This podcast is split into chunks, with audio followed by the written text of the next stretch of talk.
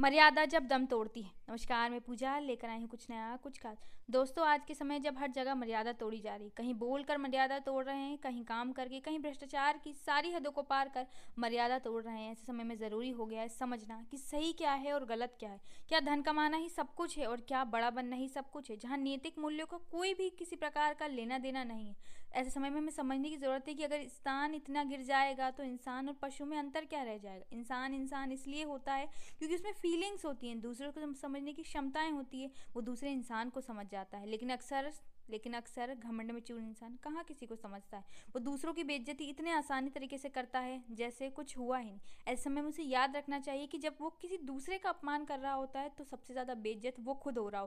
क्योंकि उसके द्वारा बोले गए हर शब्द, उसको भी सूट कर रहे होते हैं, क्योंकि वो ऐसा है, उसकी सोच को दिखा रहे होते हैं। इसलिए अगली बार जब आप किसी की बेइज्जती करें तो आपको ये समझने की ज़रूरत है कि कहीं ऐसा ना हो कि उसके ज़रिए आप खुद को ही नीचे गिरा रहे हो। इसलिए शब्दों का चयन ज़िंदगी में अच्छे से करिएगा, क्योंकि ये शब्द भले चले जाएँ, लेकिन ज़िंदगी में हमेशा याद आते हैं। जिस प्रकार कांच टूट जाने पर निशान कितना भी जोड़ लिया जाए, रह जाते हैं, उसी प्रकार शब्द एक बार अगर इंसान बोल दे तो वो कभी वापस नहीं आते। अफसोस ये जानने के बावजूद आज इंसान शब्दों की मर्यादा तोड़ता जा रहा है।